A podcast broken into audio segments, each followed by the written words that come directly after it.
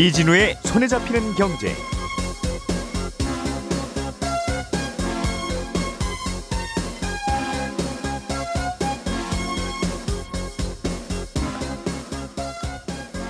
안녕하십니까 이진우입니다.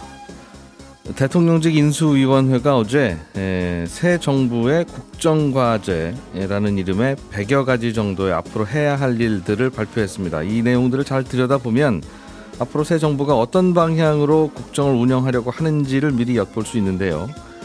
100개를 다 다룰 수는 없고 이 중에서 많은 분들이 특히 더 관심이 있으실 만한 어, 주식, 부동산 그리고 수도권 광역철도 등등 중요한 내용들을 중심으로 오늘 자세하게 좀 짚어보겠습니다. 5월 4일 수요일 손에 잡히는 경제 바로 시작하겠습니다. 오늘의 뉴스를 프로파일링 합니다. 평일 저녁 6시 5분 표창원의 뉴스 하이킥.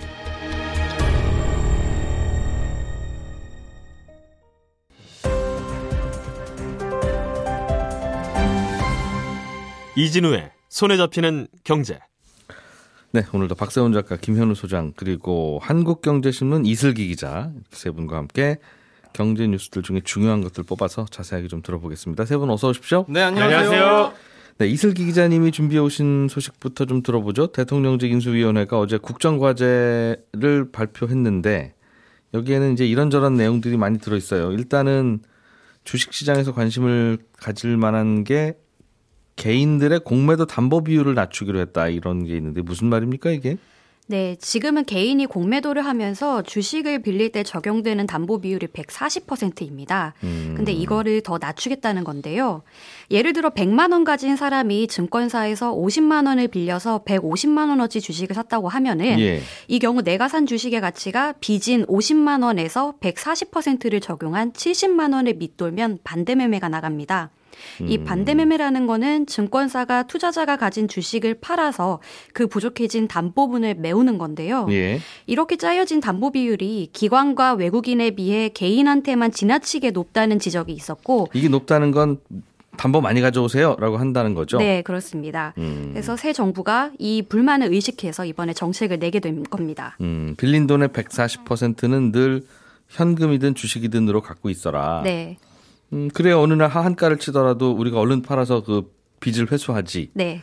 그렇습니다. 당연해 보이는데 외국인이나 기관 투자자들은 이 정도 담보 안 맡겨도 돈을 빌려줍니까? 네, 그동안 이제 현재는 외국인과 기관의 담보 비율이 105%입니다. 음. 개인과 똑같이 100만 원 갖고 150만 원어치 주식을 샀어도 예. 외국인은 가진 주식 가치가 70만 원이 아니라 대략 52만 원을 밑돌아야만 반대 매매가 나갑니다. 음. 그만큼 이제 주가가 더 내려도 기회가 있다는 건데요. 물론 인수위가 외국인과 기관 그리고 개인 간의 기울어진 운동장을 교정하겠다는 취지로 이번 정책을 발표를 했지만 예. 똑같이 담보 비율을 적용할지 여부는 아직 알 수가 없습니다. 어쨌든 외국인과 기관은 한국 주식을 꾸준히 거래해온 주체들이고 음. 또큰 규모의 자금을 굴리는 만큼 이제 신용도가 그만큼 높거든요. 믿고 빌려준다는 거죠. 네. 음. 하지만 이제 개인의 경우에는 신용도를 그만큼 가진 주체도 별로 없고 음. 그 담보 비율을 똑같이 맞추다 보면은 증권사가 부담해야 할 리스크가 그만큼 크다라는 여론이 많기 때문입니다. 음. 그러나 담보 비율만 해도 이렇게 개인들 차별하지 않느냐라고 네. 하는 게 이제 개인 투자자들의 이야기고 아니 신용도가 높으니까 더 많이 편하게 빌려주는 거죠. 여러분들도 친구한테 돈 빌려줄 때 굳이 매번 차용증 안 쓰지 않습니까? 네. 모르는 사람한테는 이것저것 담보도 잡고 차용증도 사고 하는데. 그렇죠. 네. 그 얘기하는 것 같긴 한데 네. 이 공매도와 관련해서는 개인들의 불만이 여러 가지가 있었어요. 예. 제일 좋기로는 공매도 없어졌으면 제일 좋겠는데 예. 그거는 뭐 꼭 필요하다고 하니 네. 적어도 그럼 외국인 기관들이 공매도를 하는 그 똑같은 환경을 우리한테도 주라. 네. 이런 식으로 이렇게 뭐 불공평하게 하면 그건 싫다는 예. 거였는데 여전히 이런 게 많은가 봅니다. 네, 이제 금융당국이 공매도를 부분 재개한 게 어제로 꼭 1년이었습니다. 이제 금융당국은 개인 투자자가 공매도를 위해 주식을 빌리는 기간을 두 달에서 세 달로 늘려줬고 음. 개인 대주 서비스도 일부 증권사만 했던 걸 모든 증권사가 하게 만들기도 했거든요. 이제는 개인들도 다 할 수 있어요. 네, 공매도를 예. 조금 더 편하게 할 수 있다. 근데 그런데도 이제 현재 개인이 공매도 비중을 차지하는 게 2%에 불과합니다. 음. 반면에 외국인은 70%, 기관 은 30%에 달하는데요. 예, 예. 개인 투자자들이 공매도를 많이 안 하는 이유는 사실 공매도로 돈을 벌기가 쉽지가 않습니다. 음. 내가 산 주식의 주가가 지금 많이 빠졌어도 한 몇 년 들고 있다가 그 기업이 언젠가 때를 잘 만나면 이제 주가는 다시 오를 수도 있거든요. 음. 그런데 공매도로 주가 하락에 베팅을 한다면 주식을 빌린 세 달 대 기간 동안 그 기업이 확실하게 상황이 지금보다 나빠야만 합니다. 음흠. 난이도가 그만큼 높은 거죠. 음, 세 달 안에 주가가 내려야 돼요? 그렇죠. 세 달이라는 게 있고 또 이제 연장을 할 수도 있는데 음. 연장할 때 만약에 빌린 주식을 또 빌리지 못한다 그럼 그냥 바로 갚아야 되거든요. 음. 그래서 세 달이 그 기간입니다. 우리가 공매도로 승부를 보려면 개인들은 예. 기관들은 요거보다 좀 기간이 또 길다고 해서 이것도 좀 불공평하다는 이야기는 좀 있는 것 같고. 네. 본질적으로는 그러니까 개인 투자자들이 공매도에 대해서는 하지 마라 주, 주가 내리니까 그거였는데 네. 그걸 그렇게 얘기하자니 논리가 좀 안 서면 우리도 공매도 할 수 있게 해주, 해주 세요라고 평, 평등하게 예. 라는 주장을 했으나 해드렸는데도 잘 안 한다는 거죠. 네, 공매, 공매도 투자를. 예. 음, 전반적으로는 여론은 좋지 않겠어요. 그래서 이 공매도에 관한 한 네. 개인 투자자들의 불만은 사라지지 않는 것 같은데요. 네, 그렇습니다. 음. 왜냐하면 그동안 이제 개인 투자자들이 얘기를 했던 게 우리를 외국인 기관 수준으로 맞춰달라는 게 아니라 외국인과 기관이 개인만큼 공매도를 하기 어렵게 만들어 달라는 게 요구 사항이었기 때문인데요. 예. 네, 그래서 이제 개인 같은 경우에는 기관이나 외국인만큼 고도의 정보를 얻을 수 있는 것도 아니고 음. 공매도 하다 보면은 무리한 투자로 이어질 수 있다라고 얘기하고 있습니다. 우리나라 주식 시장이 무슨 MSCI 선진국 지수에 편입됐으면 좋겠다. 네. 그래야 안정적인 외국인 작업이 들어오지. 우리를 네. 이머징 마켓 취급하니까 맨날 들어갔다 나갔다가 아주 정신없다. 예. 그런 고민도 있는데 MSCI 선진국 지수에 편입을 하려면 공매도가 자유로워야 된다는 거 아니겠어요? 지금보다 더. 네, 지금도 그렇습니다. 네. 굉장히 제한적인 종목만 공매도가 가능한데 네. 그러니까 참 양쪽의 떡을 다 먹을 수는 없는 거예요, 그렇죠? 음. 음, 선택은 해야 되는데. 세금과 관련해서도 뭔가 좀 논란거리가 있죠 주식시장에서. 네, 그렇습니다. 이번 국정과제에서 새 정부가 양도소득세를 폐지하겠다고 밝혔거든요. 그런데 내년에 당장 금융투자소득세가 도입하기로 되어 있어서 주식으로 5천만 원을 벌면 누구나 세금을 떼야 하는 상황입니다. 음, 5천만 원까지는 봐주고. 네, 그렇습니다. 네, 예. 근데 여기서 이제 추경호 경제부총리 후보 얘기를 미루어 짐작을 한다면 예. 일단 금융투자소득세를 하기 이전에 떼던 양도소득세를 일단 유예를 하고 네. 즉 대주주한테만 세금을 부과하는 제도를 이어가는 대신에 음. 이 대주주의 허들을 높이겠다는 건데요. 예. 지금은 코스피 상장사의 경우 1% 이상 지분을 갖고 있으면 세금을 떼야 하는데 이걸 음. 1%보다 더 높이겠다는 겁니다. 그동안에는 아, 이게 좀 그럼 전반적으로 흐름과는 거꾸로 가는 거네요. 네, 그렇습니다. 종전에는 아주 아주 주식이 많은 음. 우리나라에서는 서너 명만 주식 사고 팔 때 양도세 내세요였다가 네. 그 범위를 점점점 범위를 넓혀서 네. 이제는 전체 주식의 1%만 갖고 있거나 뭐 3억 원 이상만 갖고 있으면 양도세 내세요까지 넓어졌는데 네. 다시 이 범위를 좁히겠다는 거죠. 네, 그렇습니다. 네. 음, 전반적으로 다 양도세를 내는 쪽으로 바꾸려고 하다가 하다가 음. 이제는 대주주 또 허들을 더 높인 대주주만. 그렇다면 아주 소수만 세금을 떼게 하겠다는 건데. 그렇습니다. 이 처음에는 누구나 돈을 벌면 세금을 내게 합시다라고 하는 차원에서 점점 더 범위를 넓히다가 네. 많은 사람들이 세금을 내야 되니까 이제 싫은가 봐요. 사실. 워낙 이제 음. 동학개미 운동이라는 게 있어고 개인 투자자 숫자도 많이 늘어나다 보니까 예. 여론을 예. 신경 쓰지 않을 수가 없는 상황인 것 같습니다. 어. 이 세금은 이러면 안 되는 건데 그러니까 나 아닌 사람이 낼 때는 올바른 세금이다가 그 세금이 나한테까지 낼 부과되기 시작하면 이거는 안 돼라고 하는 건 예. 그럼 저쪽부터 낼 때도 야, 저 사람도 불쌍하니까 좀 걷지 말아라고 하든가 사람이 다 그렇죠 뭐 우리가 다 네. 증권거래세는 어떻게 한답니까 그러면? 이게 증권거래세는 지금 주식을 팔 때마다 0.25씩 떼는 세금인데요. 네. 이것도 단기적으로 인하하겠다는 방침입니다.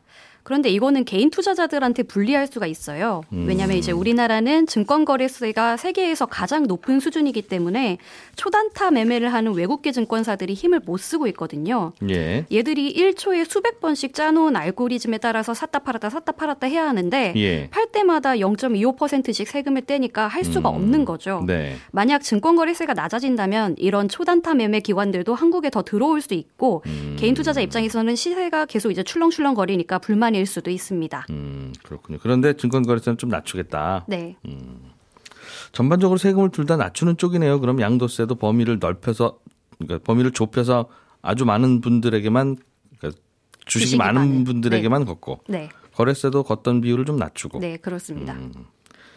암호화폐, 코인, 네. 가상자산으로 번 돈에서도 세금 떼기로 했는데 이것도 혹시 연장 연기했습니까? 네, 유예하기로 했습니다. 음. 왜냐하면 투자자 보호 장치를 법제화한 다음에 추진하겠다는 계획이거든요. 예.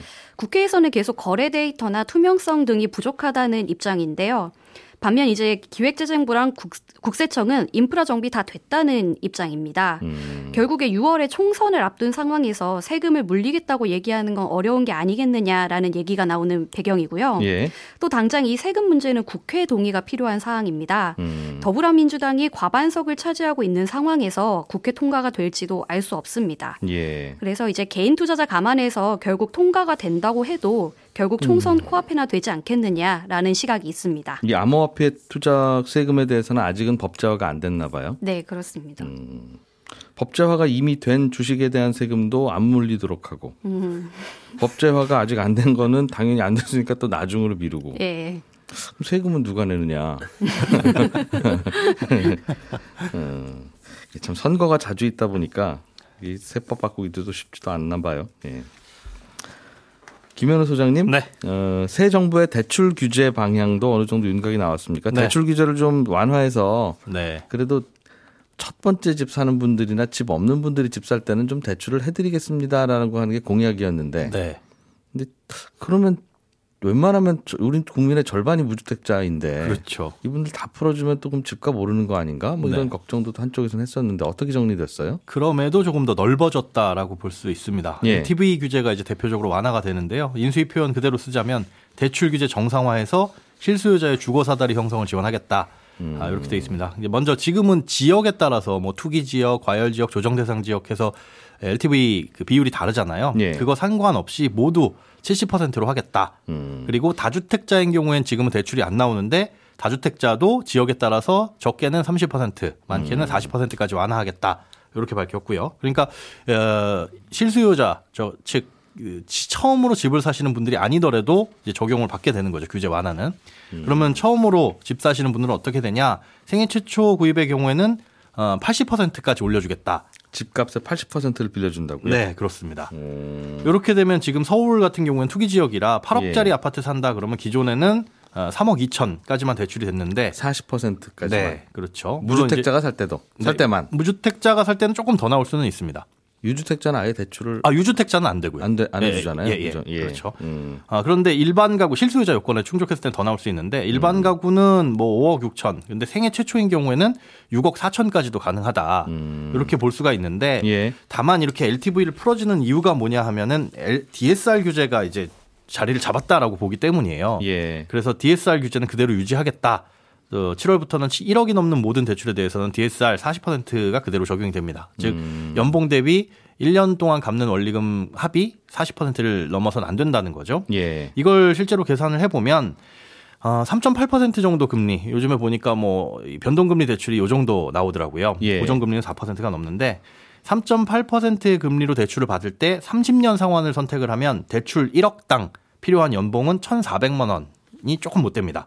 그러니까 5억 빌리면은 1,400 곱하기 예, 5억 이렇게 5 하면 되는 거죠. 예, 그럼 예. 대략 연봉 7천만 원 정도는 빌릴 수 있다는 거고. 연봉이 7천 되면 5억은 빌릴 수 있는 겁니까? 네, 요즘 그렇습니다. DSR 규제가 있더라도. 네, 예, 예. 어, 30년 상환일 때, 다만 이제 음. 대출 상환 기간을 늘리면 조금 예. 더 빌릴 수가 있잖아요. 원리금이 예. 줄어드니까.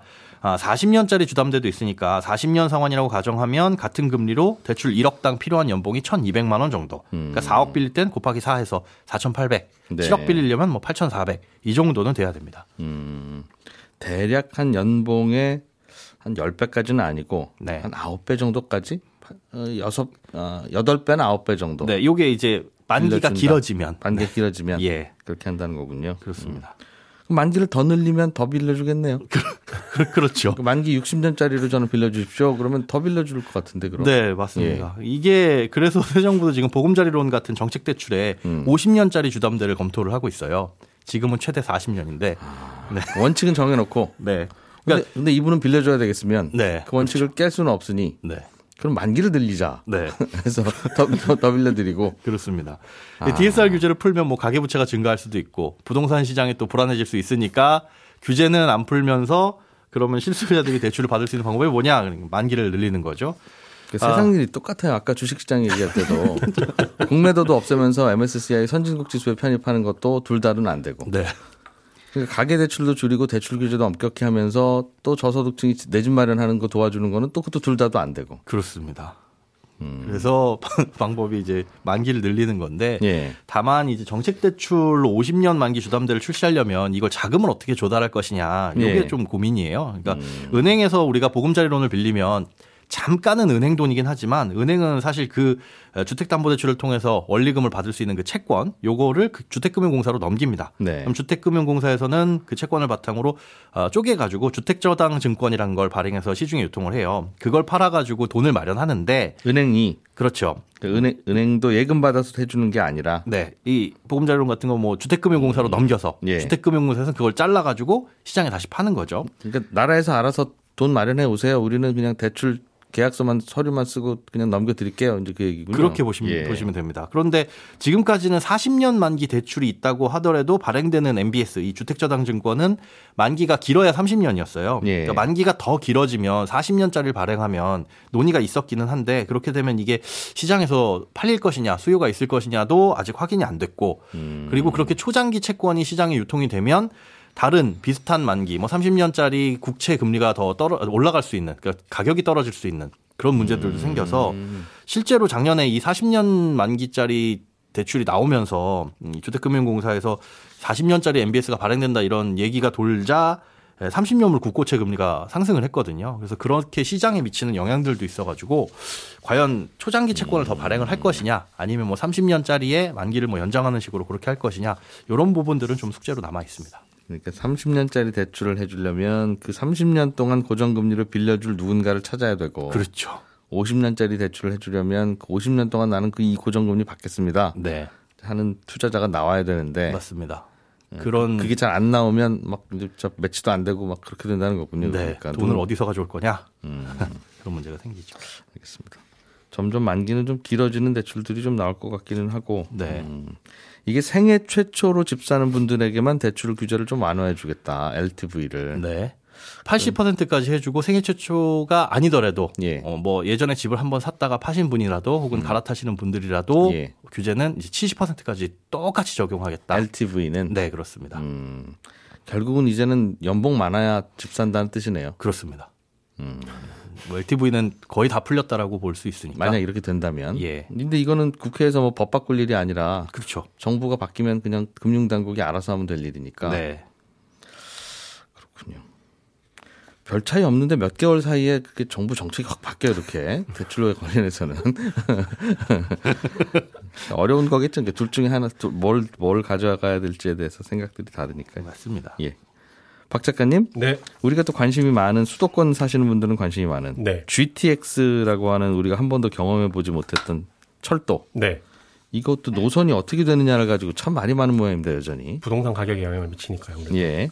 근데 이제 GTX 노선은 공약에서 후퇴했다는 평가가 나옵니다. 예. 왜냐하면 윤석열 당선자가 대선 과정에서 공약으로 내세웠던 게 김포에서 부천까지 연결되는 GTX, GTX D 노선을 예. 서울 강남을 거쳐서 남양주까지 연장을 하겠다라는 게 하나 있었고요. 인천 검암에서 경기도 남양주까지 연결되는 GTX E 네. 그리고 고양, 안산, 수원, 하남, 의정부, 고양 이렇게 수도권 거점 지역을 연결해서 수도권 전체를 하나로 묶는 순환선 형태의 GTX F 요 노선을 음. 신설하겠다라고 했었거든요. GTX F도 만들겠다는 게 공약이었어요. 그렇습니다. 이 GTX, GTX F는 굉장히 큰 원을 그리네요. 음, 그렇습니다. 큰 음. 2호선 같은. 그런 그런 느낌인 거죠. 예, 예. 그러니까 정리하면 D 노선 연장하고 EF 노선 신설 이게 공약이었는데 예. 어제 발표된 국정 과제를 보면 그대로 읽어드릴게요. GTX D 노선을 차질 없이 추진하고 신규 노선 확대 방안도 검토하겠다라고만 되어 있습니다. 무슨 얘기냐면 GTX D 노선 연장하는 거랑 EF 음. 노선 신설하겠다라는 걸 검토한다는 건데 네. 검토를 한다는 건 여러 요인들을 따져서 결정을 하겠다라는 의미라서 사실상 임기 내 추진이 안 될 가능성도 높다. 이런 해석이 지금 나오고 있습니다. 그래서 공약에서 후퇴를 한 게 아니냐라는 평가가 나옵니다. 음, 이럴 거면 공약할 때 좀 잘 네. 그리고 공약에서 또 후퇴했다라는 지적이 나오는 게 병사 월급 200만 원인데 예. 이 공약은 국방 예상이 한 10% 정도 되는 연간 5조 원 이상의 돈이 필요해서 음. 처음에 공약 발표할 때부터 현실성이 없다는 지적을 받긴 했었거든요. 예. 그런데 취임 즉시 병사 월급을 200만 원을 주기로 했던 공약을 2025년부터 3년 음. 후부터 병장 아, 병장 기준으로 200만 원을 주는 걸로 바뀌었고요. 예. 또 실수령액을 월 200만 원을 주는 게 아니라 병사가 일정 금액을 저축을 하면 나머지 금액을 정부가 보존해 주는 방식으로 월 200만 원을 맞춰 주겠다. 이렇게 발표가 병사가 됐습니다. 100만 원 내면 정부가 100만 원 매치해서 200만 원 그 얘기였다는 뜻인가요? 그렇습니다. 지금 병장 월급이 한 67만 원 정도 되는데 예. 이걸 꾸준히 인상을 시켜서 25년에는 병장 월급을 한 150만 원 정도로 맞추고 네. 병장이 150만 원을 내면 나머지 예. 한 55만 원 정도를 맞춰서 205만 원을 주겠다라는 겁니다. 아, 그걸 안 병장이 그걸 안 쓰고 네. 저축을 하면 네. 병장이 돈 쓰는 건 다른 돈이 없으니까 그 돈을 쓸 텐데 네. 그럼 그 돈을 안 쓰려면 집에서 송금을 받아야 되는데 네. 그럼 고소득층 병장들만 200만 원 준다는 겁니까? 그렇게 되는 거죠 결론적으로는. 아, 이런, 아니, 공약을 이렇게 하면 어떡해요. 기대들 많이 했을 텐데. 그렇습니다. 음. 아, 알겠습니다. 네. 그렇게 바꾼다는 거 군요. 그렇습니다. 예. 미국의 중고차 가격이 떨어진다는 소식은 꽤 반갑기도 하네요. 요즘 물가 상승 고민하는 분들이 많으니까. 예, 중고차 가격 지표로 활용되는 게 마나임 중고차 가격 지수라는 게 있는데 예. 요게 지금 4월 달께 발표가 된 걸 보니까 떨어지게 나왔어요. 3월보다. 음. 근데 이 지수를 보면 2월, 3월, 4월 3개월 연속 하락세거든요. 네. 근데 요 하락세를 두고 해석이 조금 갈려서 제가 가지고 온 뉴스인데 한쪽에서는 그 미국에서는 중고차 가격 지수가 물가 지수 상정할 때 굉장히 높은 비중을 차지하고 있어서 예. 중고차 가격 지수가 떨어졌다라는 거는 물가 상승이 이제 정점을 찍고 조금씩 내려오고 있는 거다. 그러니까 미국 경제가 조금 나아지고 있다. 요렇게 해석을 하기도 하고요. 예. 반대로 아니다. 미국에서는 차가 없으면 움직일 수가 없다. 근데 지금 자동차 공급이 안 되는 상황에서 자동차 가격이 떨어지고 있다라는 건 무슨 의미냐? 사람들이 안 사는 거다. 네. 왜안 사는 거냐? 물가가 오르고 정부에서 기준금리를 높이는 바람에 돈 빌리는 것도 어렵고 그러다 보니까 경기 침체 때문이다. 소비력이 낮아졌다는 겁니다. 그래서 음. 오히려 이거는 경기 침체의 신호로 봐야 된다. 이렇게 예. 해석을 하기도 합니다. 그래서 지금 미국에서 기준금리 결정하는 회의가 열리고 있는데 음. 시장에서는 뭐 한 100% 정도로 0.5% 포인트 올릴 거다라고 예상은 하고 있습니다만 두 단계를 한꺼번에. 네. 그런데 이제 만약에 이게 진짜 경기 침체로 볼 수 있다면 앞으로 연준이 기준금리를 올리는 게 어려워질 수도 있다. 이런 해석도 나오고 있는 상황입니다. 이러나 저러나 중고차 값은 잡았네요. 그렇습니다. 이제 이러려고 금리 올리는 거죠, 사실은. 그렇기도 합니다. 음. 네, 저는 11시 5분에 이어지는 손에 잡히는 경제 플러스에서 또 한 번 찾아와서 인사드리겠습니다. 이진우였습니다. 고맙습니다.